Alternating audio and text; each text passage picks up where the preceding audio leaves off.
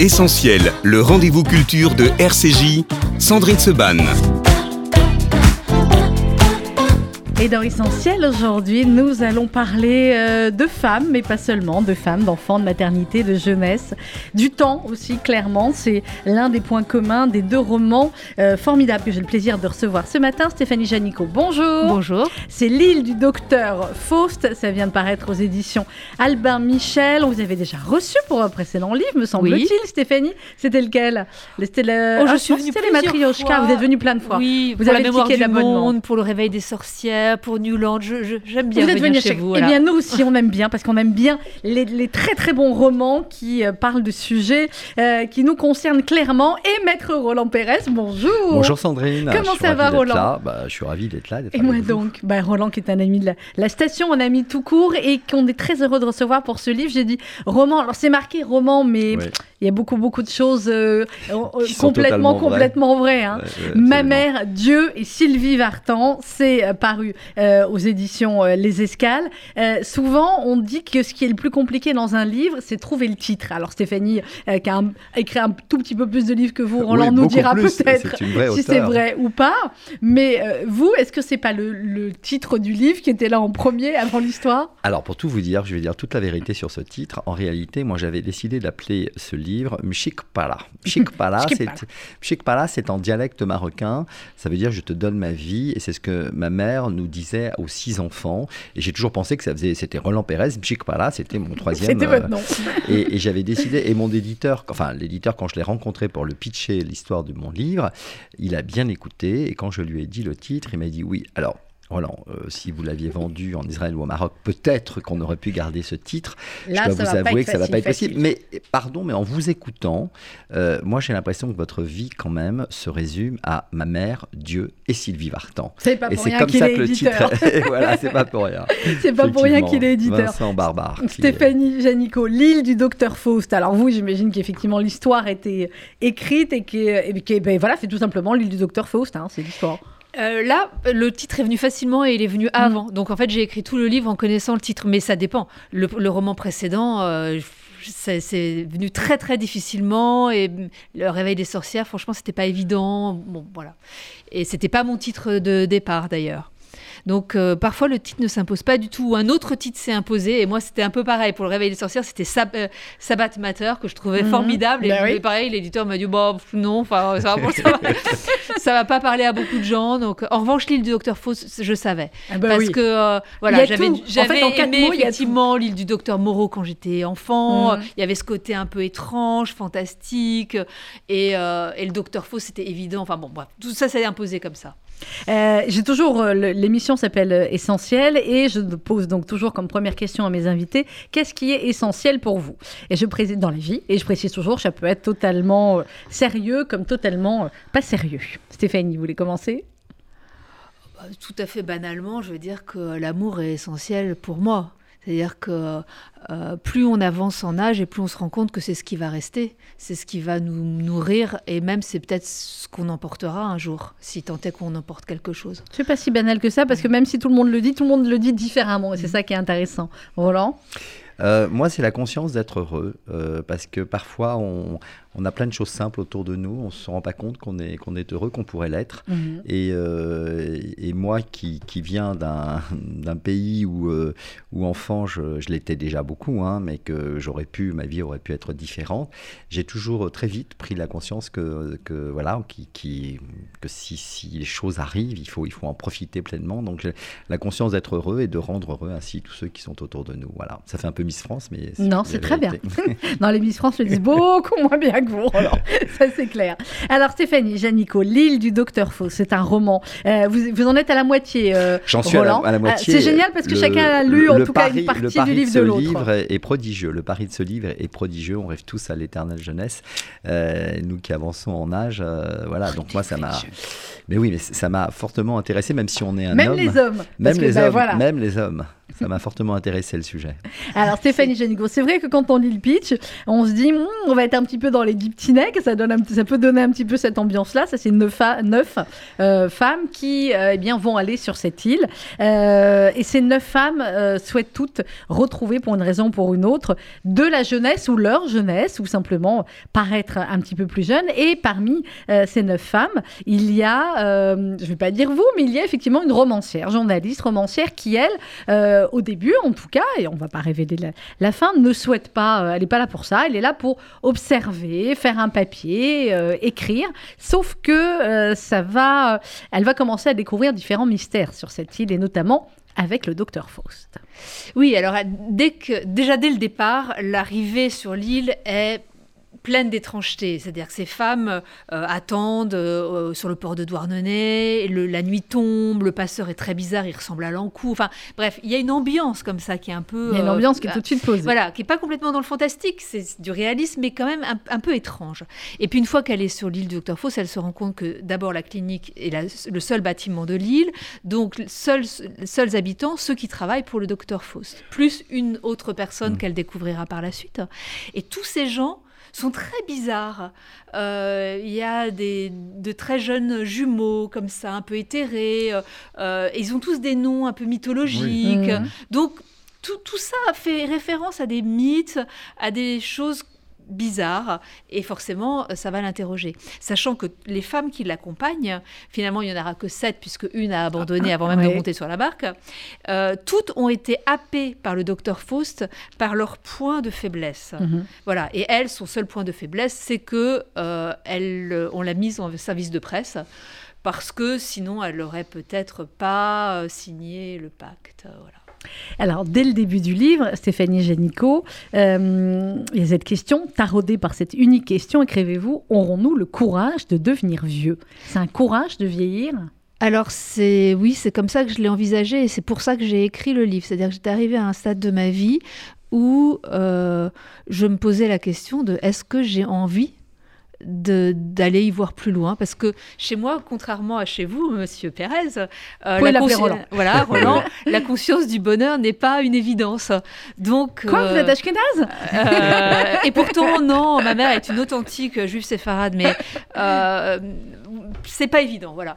Et donc j'ai eu une adolescence très compliquée où justement j'avais pas du tout envie de devenir adulte. Et là une fois adulte j'ai vécu ma vie d'adulte assez sympathiquement mais je me suis dit est-ce que j'ai envie d'aller plus loin. Et je pense que oui, ce sont des décisions qu'on prend dans la vie. Pour moi, les choses ne sont jamais données. Et euh, on a toujours le choix de, de, faire ou de ne pas faire.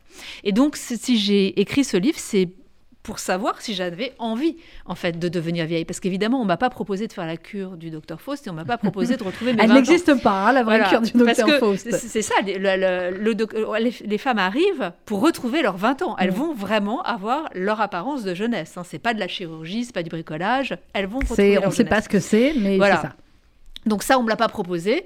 Donc il fallait que je trouve au fond de moi, et trouver au fond de moi, c'est écrire de toute façon, euh, c'est sortir de moi, euh, le, le, courage de devenir vieille et surtout le plaisir et l'envie de devenir vieille. Et pour ça, il y a un personnage dans ce livre qui m'ouvre une voie incroyable. Et ça, vous le saurez en lisant euh, le livre. Alors, Roland Pérez, euh, vous, votre livre, c'est bah, une lettre d'amour à votre mère, hein, euh, ni plus ni moins, on est d'accord, à votre mère et, et, à votre femme, également, toutes les deux malheureusement disparues. c'est aussi toute une atmosphère. C'est écrit de manière géniale. Roland, alors évidemment, nous, on vous connaît de par, de par la télé, de par, de par Europe 1, de par tout ce que vous avez fait, mais l'envie d'écrire, finalement, elle était toujours là, ou alors vous vous êtes dit, j'ai une histoire de vie euh, quand même vraiment incroyable, une histoire de combat aussi, euh, et, vous allez nous l'expliquer, que j'ai envie, de, bah, voilà, j'ai envie de le raconter. En fait, oui, elle, s'est précisée. Alors, c'est vrai qu'elle s'est précisée au départ de ma maman en 2017. Euh, je me suis dit, je ne vais pas dire merci. En fait, je me suis dit, on dit jamais merci à nos parents parce que, enfin, en tout cas, nos parents dans cette communauté euh, juive, euh, euh, alors c'est Farad notamment, mais même Ashkenaz, on peut dire aussi, on, voilà, on a des rapports très forts. Il y a beaucoup de pudeur parfois. on ne dit pas les choses, mais c'est très naturel de s'occuper de ses mhm. enfants. C'est très naturel de les aimer. C'est très naturel de les porter. Et, donc, c'est ce qu'a fait ma maman, c'est ce qu'a fait mon papa, c'est ce qu'ont fait mes frères et sœurs. Et, donc, quand ma maman, ma maman est partie, je me suis dit, mais, mais en fait, j'ai passé beaucoup, beaucoup, beaucoup de temps avec elle, mais je lui pas dit merci jusqu'au dernier jour je, lui ai témoigné de mon amour, évidemment, et c'est une forme de, remerciement, de, témoignage, euh, mais je lui ai pas dit merci. Et, donc, euh, il y a eu donc cette urgence de, voilà, de, lui dire merci. Comment lui dire merci? Euh, Finalement, en racontant peut-être cette histoire. Et puis, j'ai été euh, décomplexé de raconter cette histoire. Au départ, non pas que je vivais avec un complexe, mais je, trouvais que mon histoire était finalement pas très intéressante et que je n'avais pas forcément euh, je, voilà, à en faire état. Il y, a, de vrais handicapés aujourd'hui dans la vie et, il y a des combats qui sont menés. Bon, voilà, moi j'avais une chance inouïe, je n'allais pas en plus en faire un livre. Enfin, voilà, ça ne m'intéressait pas. Mais quand ma mère est partie et que, euh, et que finalement cette histoire est venue euh, aux oreilles de, quelqu'un qui m'était cher, avec laquelle je travaillais, qui est Sophie Davant sur France Télévisions, et qui avait connu ma maman au mariage de ma mmh. première fille, du coup, euh, pour elle, elle n'a pas compris pourquoi je voulais pas le raconter. D'abord à Sylvie, dont j'étais devenu l'avocate tout à fait par hasard et, de façon incroyable. Et, mhm. j'estimais que je n'avais pas à, jouer liaison fatale, parce que je me dis, ce espèce de fan là, qui revient et qui devient son avocat, ça fait un peu. Vous auriez pu écrire un livre là-dessus. Euh, c'est la revanche d'un fan. Donc j'ai dit non. Enfin, je disais à Sophie, mais non, ça va paraître tellement grotesque. Il ne faut pas du tout le raconter à Sylvie. J'avais empêché ma mère de le raconter à Sylvie. À chaque fois qu'elle la voyait à des Shabbats, euh, ma mère commençait à vouloir lui raconter en disant, ah, il faut que je vous dise, il connaît tout, Et alors, Sylvie trouvait ça mignon, mais sur le coup, ah bon? Et au moment où elle allait lui raconter pourquoi, je la regardais avec des gros yeux en lui faisant comprendre que je, je lui avais fait comprendre qu'il fallait s'arrêter là. Et, alors, Roland, il faut expliquer à nos auditeurs, effectivement, pourquoi vous connaissez tous Sylvie Vartan et pourquoi vous avez dit il y a quelques instants euh, qu'il y a des gens plus lourdement handicapés, etc. Vous êtes né avec ce qu'on appelle un pied beau. Et donc, vous n'avez marché qu'à l'âge de 6 ans, 7 ans. 7 ans. 7 ans. Voilà, je suis né avec un pied beau. Euh, dans les années 60, un pied beau n'est pas très connu.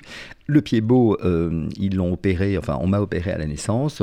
Ma mère, c'était son sixième enfant, elle était un peu fatiguée. Euh, voilà, on, a emmené l'enfant, on l'a opéré, on lui a fait trois opérations à l'hôpital Trousseau. Et puis, on m'a rendu à ma mère en disant Écoutez, votre fils, je suis désolé, mais, mais là, malheureusement, ça n'a pas marché, l'opération. Le pied était totalement recroquevillé, il n'y avait pas de talon.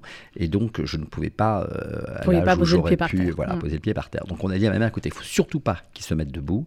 Essayez de consulter en ville et on verra bien. Et puis, ma mère, effectivement, a traversé euh, tout Paris, à consulter tous les médecins qu'elle trouvait dans l'annuaire. Et, et, là, le, verdict était toujours assez, assez dur. On lui disait votre fils ne marchera jamais, il faut l'équiper, il faudra lui mettre des chaussures particulières, des grosses chaussures euh, euh, avec des, des, talons compensés pour qu'il puisse voilà, éviter de boiter. Il faudra donc l'appareiller. Et, et, là, ma mère s'est voilà, battue. Elle a dit non, mon fils marchera. Elle en était convaincue. Et quand elle a vu que la médecine lui a dit non, elle s'est tournée vers tous les seins. Elle était fille de rabbin, petite fille de rabbin. Et il y a beaucoup de babas dans le livre. Ah bah oui.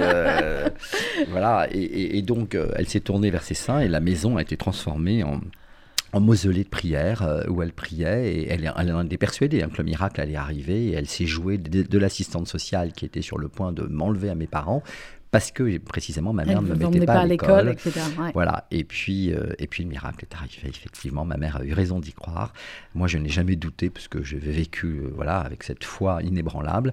Je la voyais dans ses yeux, je la voyais dans ses mots, je la voyais dans ses gestes, dans ses attitudes, euh, dans celle de mon père qui travaillait jour et nuit s'il le fallait pour pour nous six, et dans, dans, celle de mes frères qui revenaient, qui m'ont fait une vie formidable. Moi, je me voyais pas du tout handicapé. Je marchais à quatre pattes à 3 ans, 4 ans, 5 ans, mais je trouvais ça normal. J'avais les voisines de, l'immeuble qui venait. Oui, C'était un voyage fantastique. On va en parler aussi, les voisines. C'est toute une, une atmosphère, finalement un cocon autour de, euh, autour de vous, Roland. Stéphanie, vous avez lu, je crois, le livre de Roland? Oui, absolument.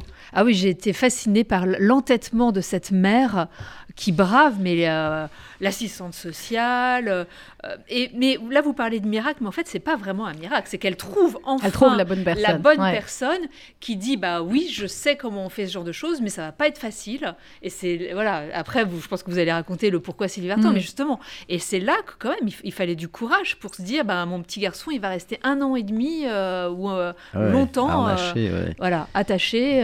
Oui, oui, c'est vrai, c'est vrai. Mm. Mais mais moi, je pense que c'est quand même un miracle parce que c'était quand même peu probable qu'on puisse avoir euh, l'adresse de ce, de ce rebuteux, parce qu'il n'y avait pas de médecin, de ce mhm. rebuteux, euh, qui, qui cette, euh, enfin, ça nous vient du Maroc quand même. Enfin, c'était, c'était tout à fait improbable qu'une petite fille ait exactement la même chose que moi, dont les voisins habitent le Maroc, à Casablanca, et que mon oncle, voilà, enfin, ça vient, enfin, on, est, on est en du France. Rebuteux, effectivement, est miraculeuse. L'adresse est miraculeuse. un peu moins, ah mais, après, vous savez, voilà, c'est la part, c'est la part entre la médecine et, le miracle. Chacun, voilà, chacun y croit. L'essentiel, c'est que ça ait marché. Oh bah, ça sont tous associés pour, euh, pour que ça marche, effectivement. Alors, dans le, dans du docteur Faux, Stéphanie Janico, il y a euh, ces femmes qui viennent toutes finalement pour des raisons extrêmement différentes. Elles sont toutes attachantes euh, à leur manière. Il y a Colette, il y a Hélène, il y a Isabella, il y a la comédienne aussi qui, eh bien voilà, elle, j'ai envie de dire, c'est peut-être l'une des, des, plus caractéristiques parce que elle reflète bien qu'effectivement, passé 50 ans, malheureusement, dans notre société, elle dit, ben voilà, il est plus drôle pour moi, quoi. Oui, alors, elle n'a jamais eu une carrière dingue, mais bon, elle a eu quand même. On en parle beaucoup aujourd'hui de l'invisibilité des femmes de plus de 50 ans. Là, dans ce livre, elles ont toutes entre 54 et 69. Mm. Hein. donc c'est vraiment toute une pléiade d'âge, de classe sociale, de, de raisons et de raisons différentes. C'est-à-dire qu'en fait, euh, toutes, nous toutes, euh, passé un certain âge, euh, nous avons forcément dans notre vie quelque chose à réparer. C'est-à-dire que nos vies, elles sont certes réussies, mais il y a toujours un truc un peu raté. Et donc, pour l'une, bah, ça va être euh, s'être trop occupée des enfants sans se soucier de l'amour. Mmh. L'autre, ça va être s'être trop souciée de sa carrière sans faire les enfants. Une autre encore, bah, la comédienne, c'est euh, elle a fait un peu les mauvais choix, elle, elle s'est laissée faire, enfin. Et puis finalement, elle n'a jamais vraiment fait de carrière et elle se dit ma carrière est déjà finie, elle n'est même pas commencée. Donc, euh, forcément, toutes ont quelque chose à réparer et donc toutes vont être sensibles aux sirènes du docteur Faust.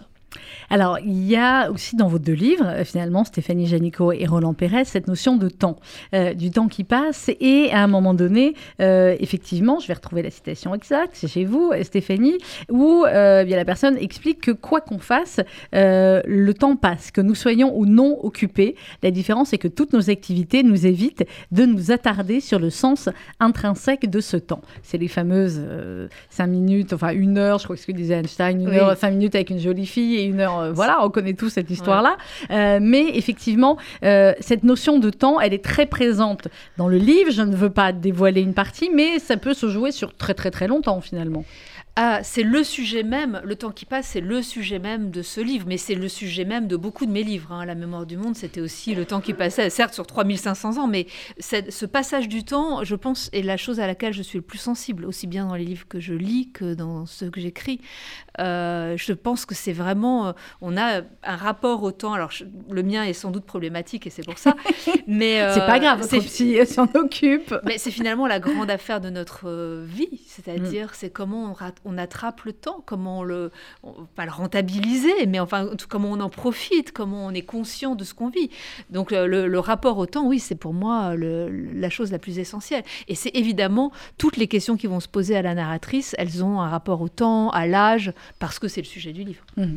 Roland Pérez, ce rapport au temps, finalement, euh, c'est aussi un des sujets de votre livre, parce que c'est une grande partie de, euh, votre vie qui est racontée, de la vie de, votre mère, et c'est ce temps qui passe, dont finalement vous vous avez peut-être profité plus que d'autres enfants, puisque vous étiez à la maison, effectivement, jusqu'à vos, 7 ans, et que vous avez pu profiter de beaucoup de, temps libre, entre guillemets, euh, euh, différemment.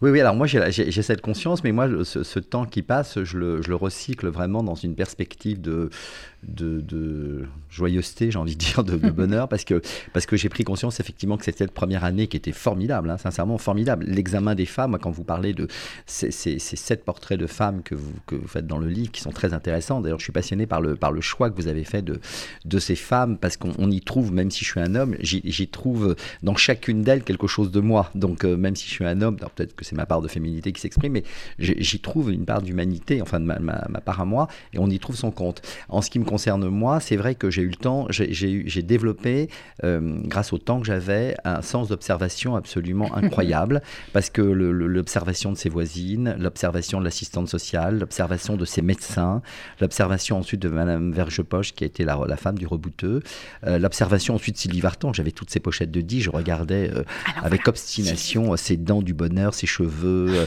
ses poses, enfin, je regardais absolument tout. À telle enseigne qu'aujourd'hui, quand je vois, j'ai plein de plein d'amis, et notamment des amies également féminines, parce que j'aime les femmes, du coup, beaucoup. Et, je, des, fois, des fois, je me surprends, mais je me dis, mais je suis un fou. Je regarde et je dis, oh, mais t'as changé finalement ta base de maquillage aujourd'hui.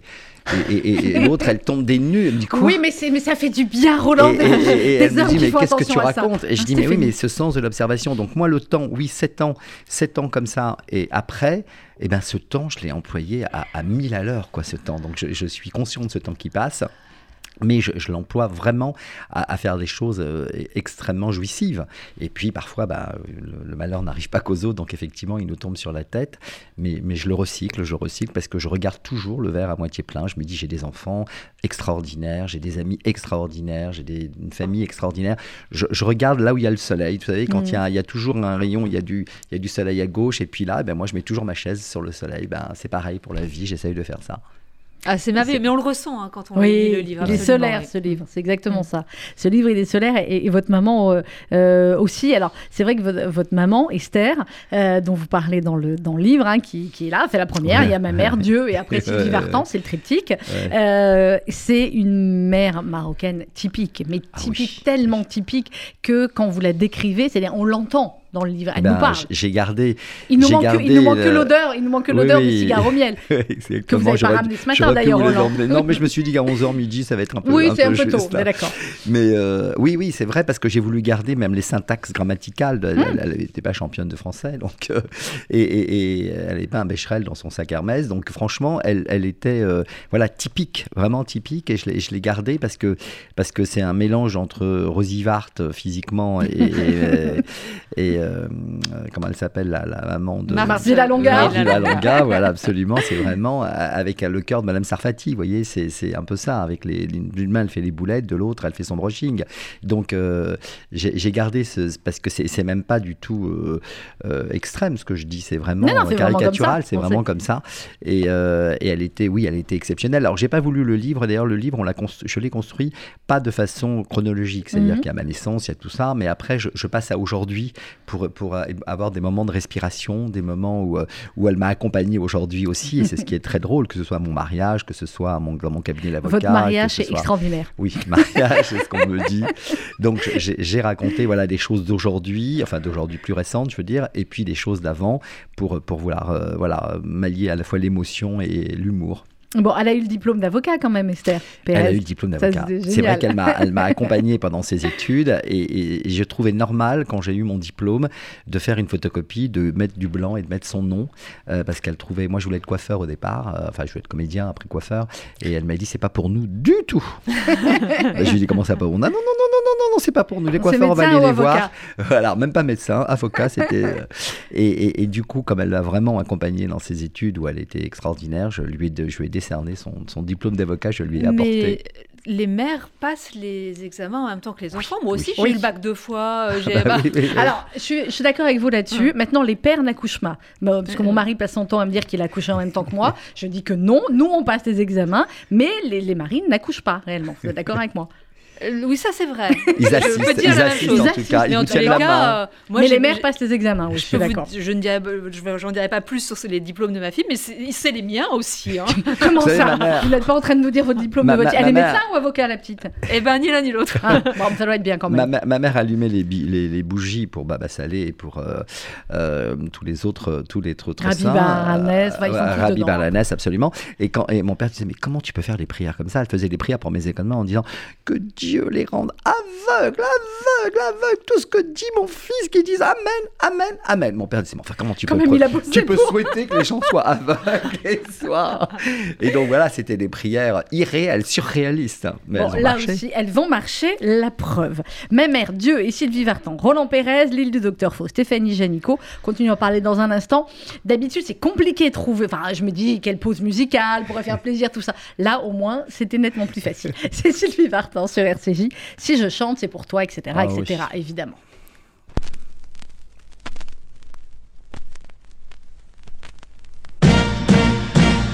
Si je chante, c'est pour toi, c'est pour toi, oui pour toi,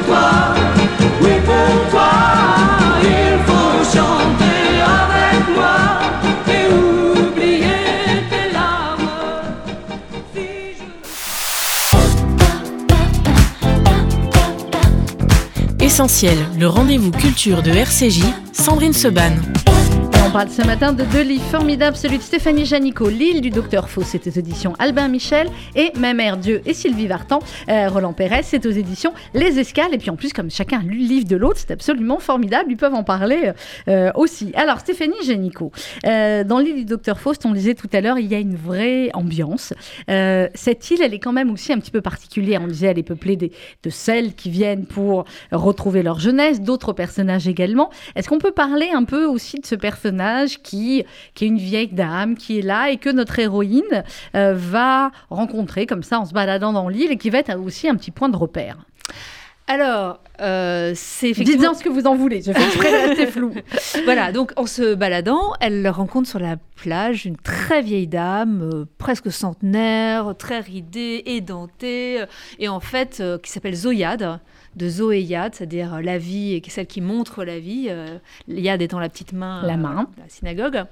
Et, euh, et Zoyad passe ses journées à fumer des herbes bizarres dans, dans, une pipe et en proférant des maximes un peu absurdes.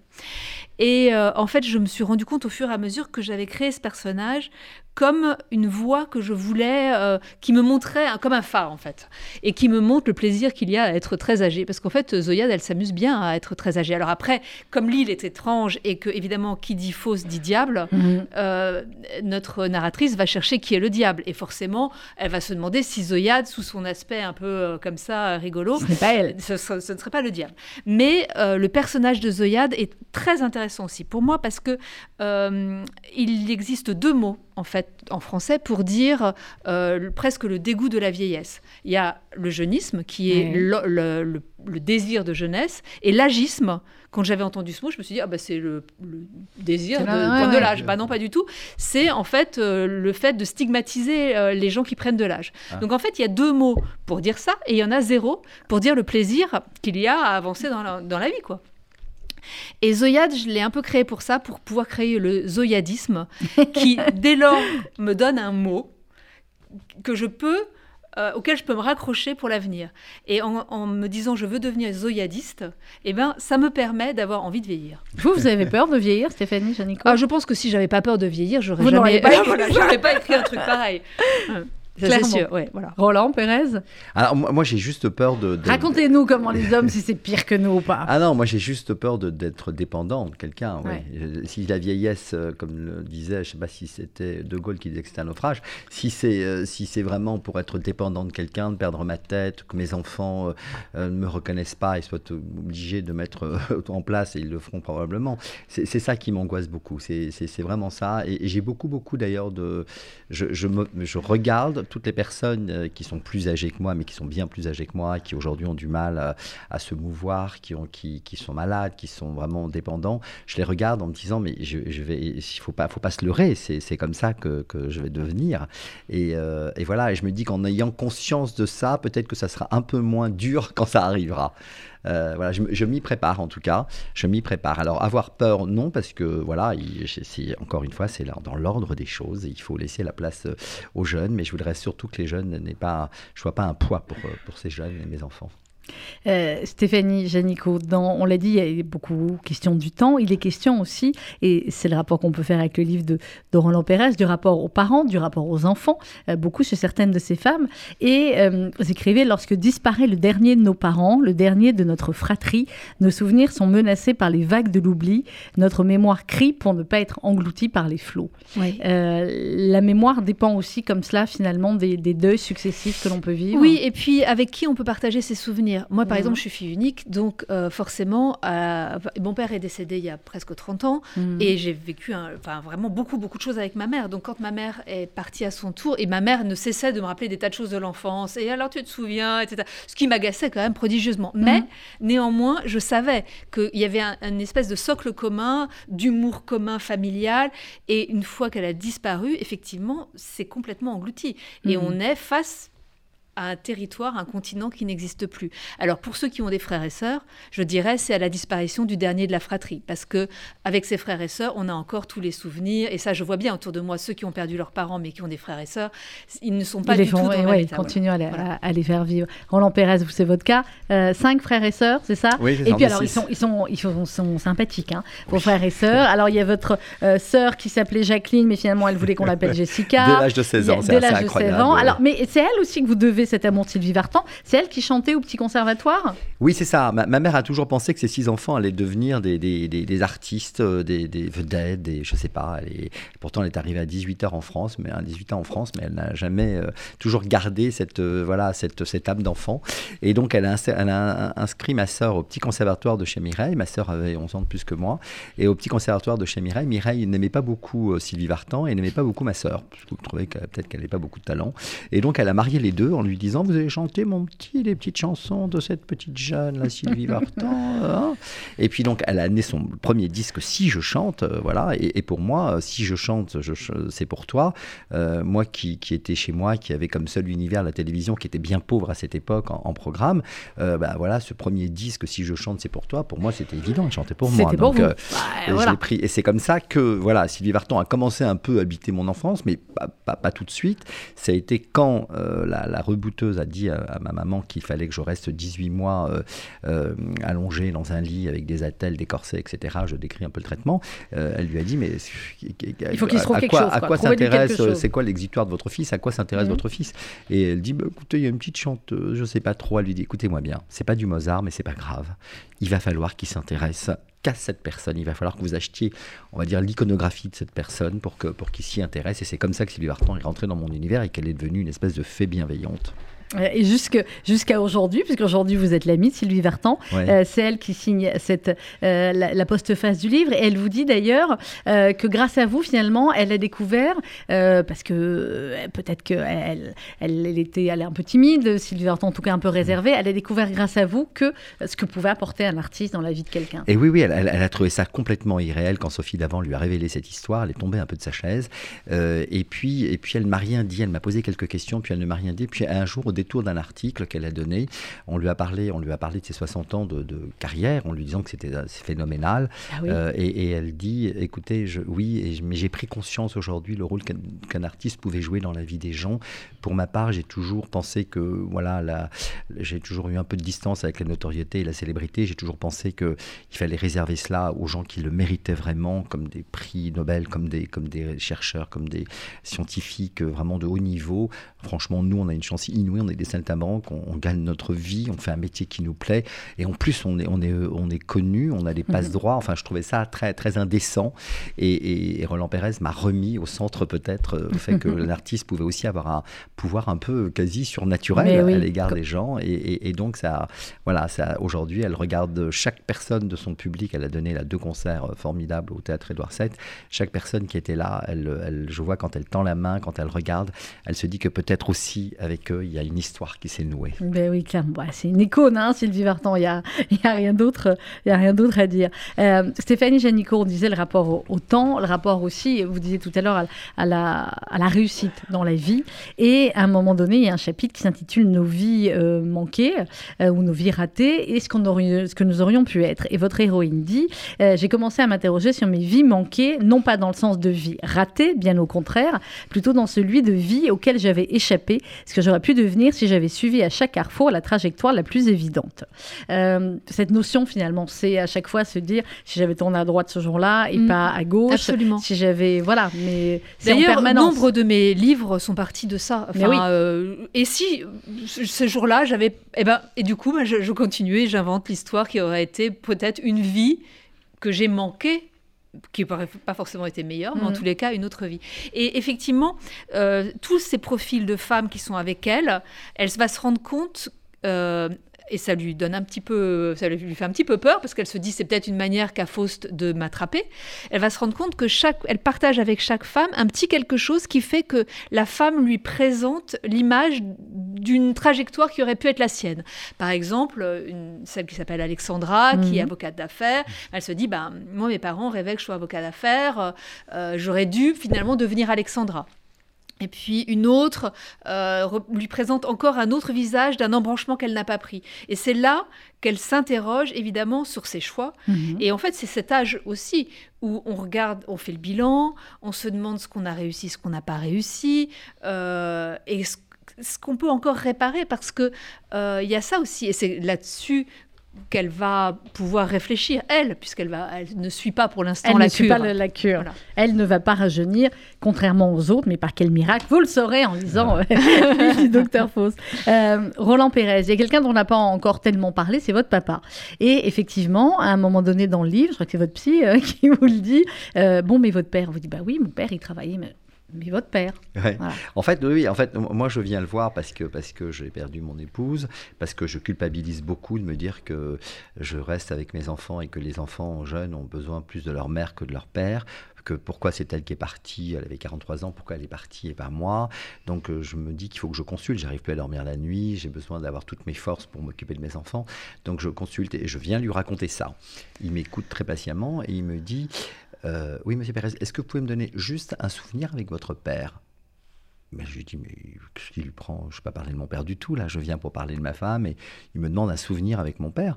Et j'ai envie de balayer euh, ça, et je lui dis, bah, avec mon père, avec mon père, et là, rien ne me vient. Et là, il me dit, euh, on se reverra le jour où vous aurez dîné avec votre père.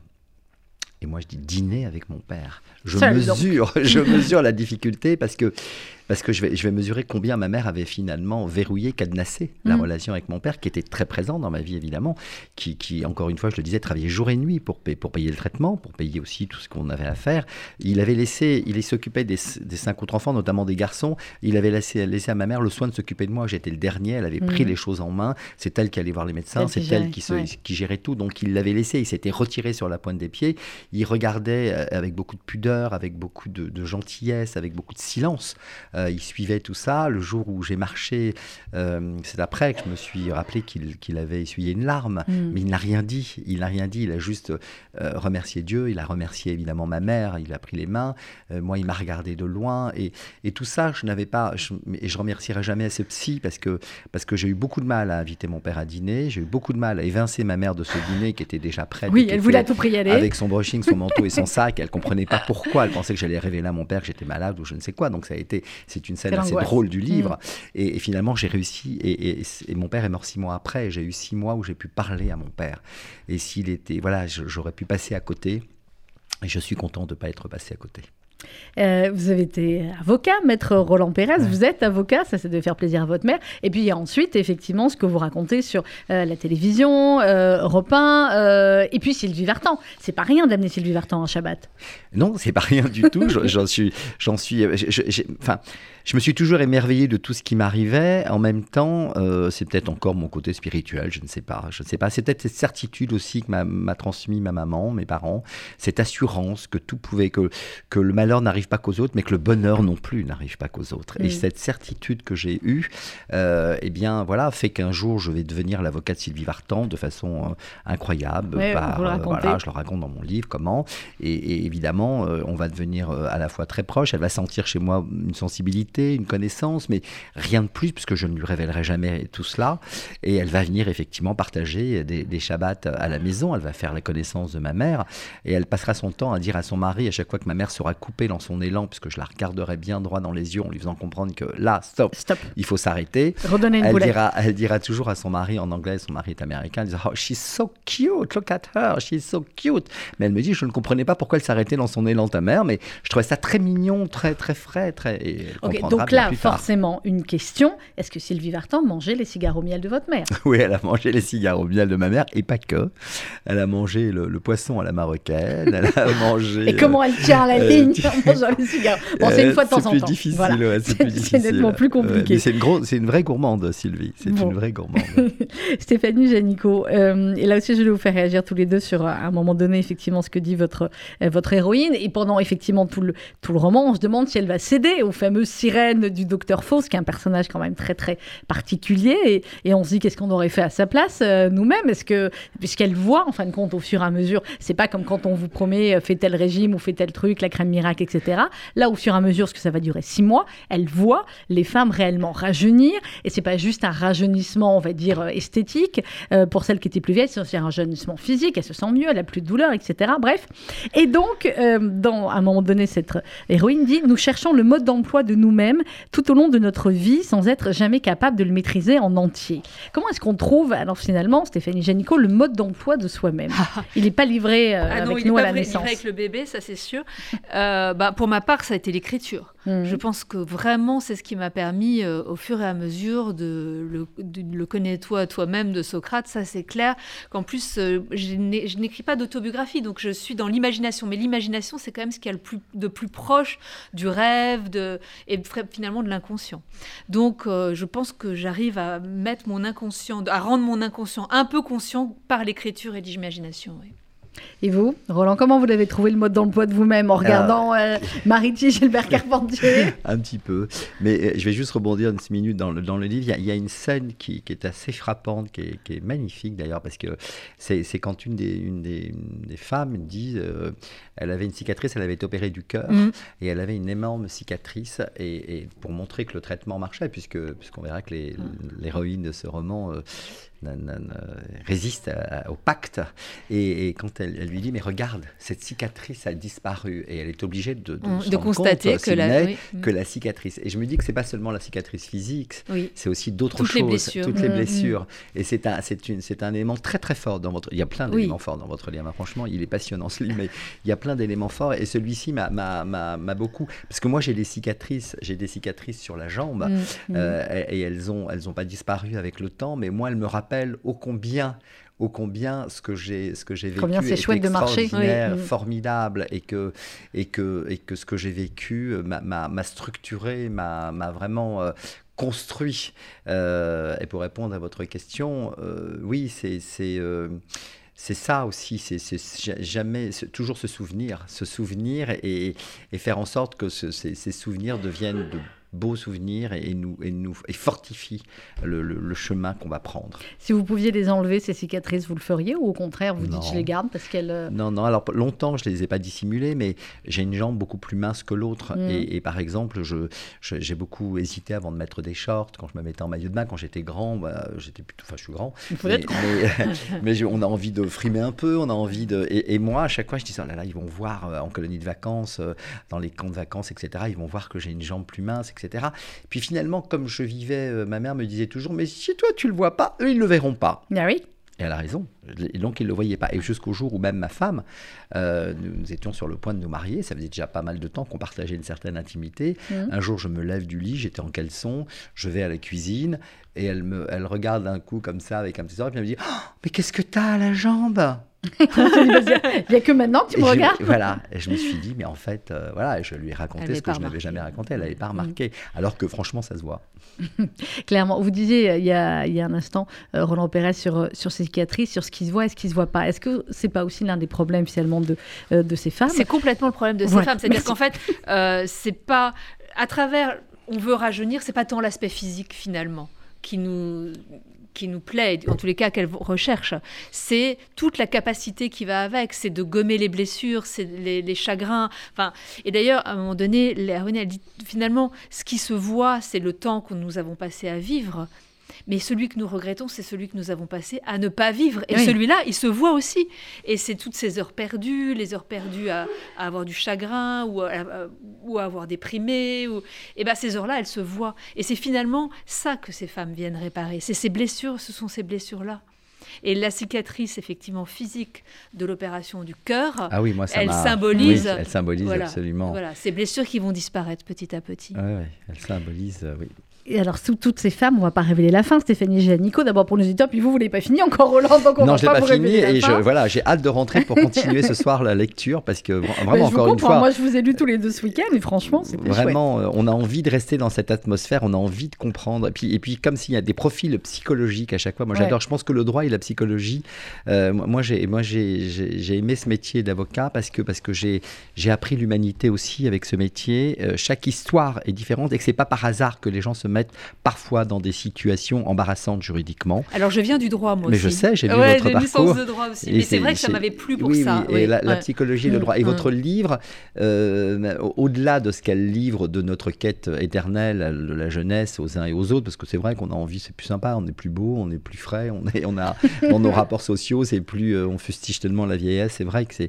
Mais au-delà de ça, c'est c'est le portrait psychologique de, de chacun de nous qu'on retrouve dans, dans, votre livre et, et cette quête et, cette façon de l'aborder et des raisons pour lesquelles on l'aborde. Voilà, c'est passionnant psychologiquement votre livre. Merci beaucoup. Je, je, suis d'accord et j'adore quand les auteurs disent du bien les uns des autres. Euh, on va terminer aussi avec, avec les enfants. Euh, Stéphanie Janico, à un moment donné, vous dites quelque chose que j'avais jamais remarqué, mais qui est tellement vrai. Toute mère le sait, un enfant marque le temps, au moins jusqu'à ses 20 ans. Vous dites, c'est ainsi que s'organisent les souvenirs d'une mère. Non, et on recalcule tout comme ça. Non, ça devait être cette année-là, elle n'était pas née encore, elle était là, elle est rentrée au lycée, elle a eu son bac. Et vous dites, une fois que c'est ça, le temps reprend un cours indéterminé jusqu'à ce que l'enfant ait lui-même des enfants. Euh, c'est comme ça que votre mère comptait aussi, Roland Pérez? Parce que finalement, votre mère, alors à un moment donné, à la fin, elle bug un peu aussi. Elle dit Bon, fait, euh, je m'occupais de moi, comme l'une de vos héroïnes euh, dans le livre, Stéphanie. Euh, ah c'est comme ça, parce que c'est une mère qui a tout donné. Ah bah, elle a tellement tout donné. Elle a tellement... Et à vous, peut-être un petit chouïa plus. Alors, elle a donné par la force des choses, mais elle a tout donné, si bien que mes belles-sœurs, enfin mes, mes, frères, on est donc quatre frères, quand, quand chacun va se marier, évidemment, ils se disent que les, les grands-parents, c'est surtout les grands-parents dans notre communauté, ils vont adorer les enfants. Et là, ma mère lui dit Non, attention, attention, attention. J'ai élevé six enfants, je vous savez ce que j'ai fait. Maintenant, sincèrement, vous venez manger tous les Shabbats, vous venez à toutes les fêtes. Et Dieu sait que même pour une coupe de cheveux, on fait une fête. Hein. donc, euh, donc, euh, donc, elle dit écoutez, vous venez. Mais moi, les enfants, je peux pas. Les petits enfants, c'est impossible pour moi. J'ai trois fois par semaine le coiffeur, j'ai les galeries Lafayette qui font des promotions. J'ai, je ne peux pas. Il se passe toujours quelque chose dans ma vie. Je, sincèrement, je, vous n'allez pas le comprendre. Et, mes, et, ses copines et mes, mes belles sœurs, mes belles sœurs ont eu du mal à comprendre ça au départ. mais c'est bien qu'elle ait eu le courage de dire elle ça. Elle a eu le courage de l'assumer. Elle a dit je n'ai pas la patience, je n'aurai pas cette patience que j'ai eue pour mes pour mes six enfants. C'est pas possible aujourd'hui. Clairement. Euh, Roland Pérez, ce livre, on l'a dit au début, c'est une lettre d'amour à, votre mère. Euh, elle l'aurait adoré, clairement. Euh, vos frères, et donc vous avez quatre frères et une sœur, c'est ça Deux sœurs. vos frères et sœurs, qu'est-ce qu'ils en ont pensé? Écoutez, alors euh, j'étais un peu gêné parce que pour, certaines, elles ont toujours vécu sur leur nom, leur prénom, Jessica et Nikki, donc euh, elles me sont tombées dessus quand elles ont vu que j'ai mis Jacqueline et Nicole. mais j'ai eu un peu de thérapie pour elles, j'ai eu un peu de psychologie. Je leur ai dit, mais au contraire, tout le monde se dit qu'à 15 ans et 16 ans, vous avez changé de prénom. Personne n'a pu faire ça. Ils sont fous d'admiration pour votre parcours. Et là, du coup, ouais, on m'a vu comme ça, peut-être. et mes frères, alors j'avais un frère qui, bégayait un peu, celui qui, qui va me remplacer au théâtre. C'est une scène savoureuse du, du, mm. livre. Euh, euh, et, j'avais un peu peur qu'ils le prennent mal. Finalement, il a mis beaucoup de temps à le lire. Ils ont mis d'ailleurs les uns et les autres beaucoup de temps à le lire parce que c'était plein d'émotions de revivre nos années, revivre nos parents, revivre. Et puis, bon, bah, évidemment, aujourd'hui, il, me remercie parce que voilà, c'est un peu le livre de, de, nos vies aussi. C'est le livre de nos vies, ouais. Clairement. Ma mère, Dieu et Sylvie Vartan, Roland Pérez, à lire absolument, vous allez sourire et vous allez avoir quelques larmes forcément aussi à la fin. Et vous allez regretter une chose, c'est de ne pas avoir connu euh, Esther. Vous montrerez une photo si vous voulez bien, Roland, Écoutez, elle fait tous les plateaux télé, Esther, là en ce moment. Vu, la on la voit partout, bah Esther. C'est incroyable. Ben elle qui rêvait d'être dans Gala, vous imaginez Clairement. Stéphanie Janico, L'île du docteur Faust aux éditions Albin Michel. Vous allez drôlement réfléchir après. Vous allez peut-être continuer à acheter des crèmes anti-rides, mais, mais pas beaucoup plus loin. Euh, clairement, le prochain livre est déjà en préparation ou pas, Stéphanie? Il est un peu dans ma tête, mais pour l'instant, rien n'est sûr. Bon, vous avez vu comment le regarde Il faut, il faut courir dévorer. Euh, il faut courir dévorer ce, livre. Moi, j'ai hâte de le reprendre ce soir. Ah, ben voilà, de finir ce soir. De vous appeler après, Stéphanie, parce que voilà. Et savoir si on refuserait, comme il dit en quatrième de couverture, est-ce qu'on refuserait ce pacte diabolique? Réfléchissez bien, euh, mesdames. Sauf que vous savez pas exactement quel est le pacte. Vous le saurez en lisant euh, L'île du docteur Faust avec une très jolie couverture aussi. Hein. Euh, Elle me fait peur. Moi, je suis phobique des serpents. Donc, quand on m'a présenté cette couverture, j'ai dit mais non, mais je pourrais jamais. C'est marrant. Vous voyez quoi? Et j'avais pas repéré. Le, le, je voyais pas le serpent, je voyais la femme. C'est ce que tout le monde me dit. Et donc euh, voilà. Euh, donc, donc ça passe, non, finalement, non. Merci beaucoup à tous les deux, Stéphanie Janico, Lille du Docteur Fauché chez Albert Michel, Ma mère Dieu et Sylvie Vartan, Roland Pérez, c'est aux éditions Les Escales. Dans quelques instants, vous allez retrouver le 12-13 présenté par Rudy Saada. Bonne journée à tous sur RCJ, bien sûr.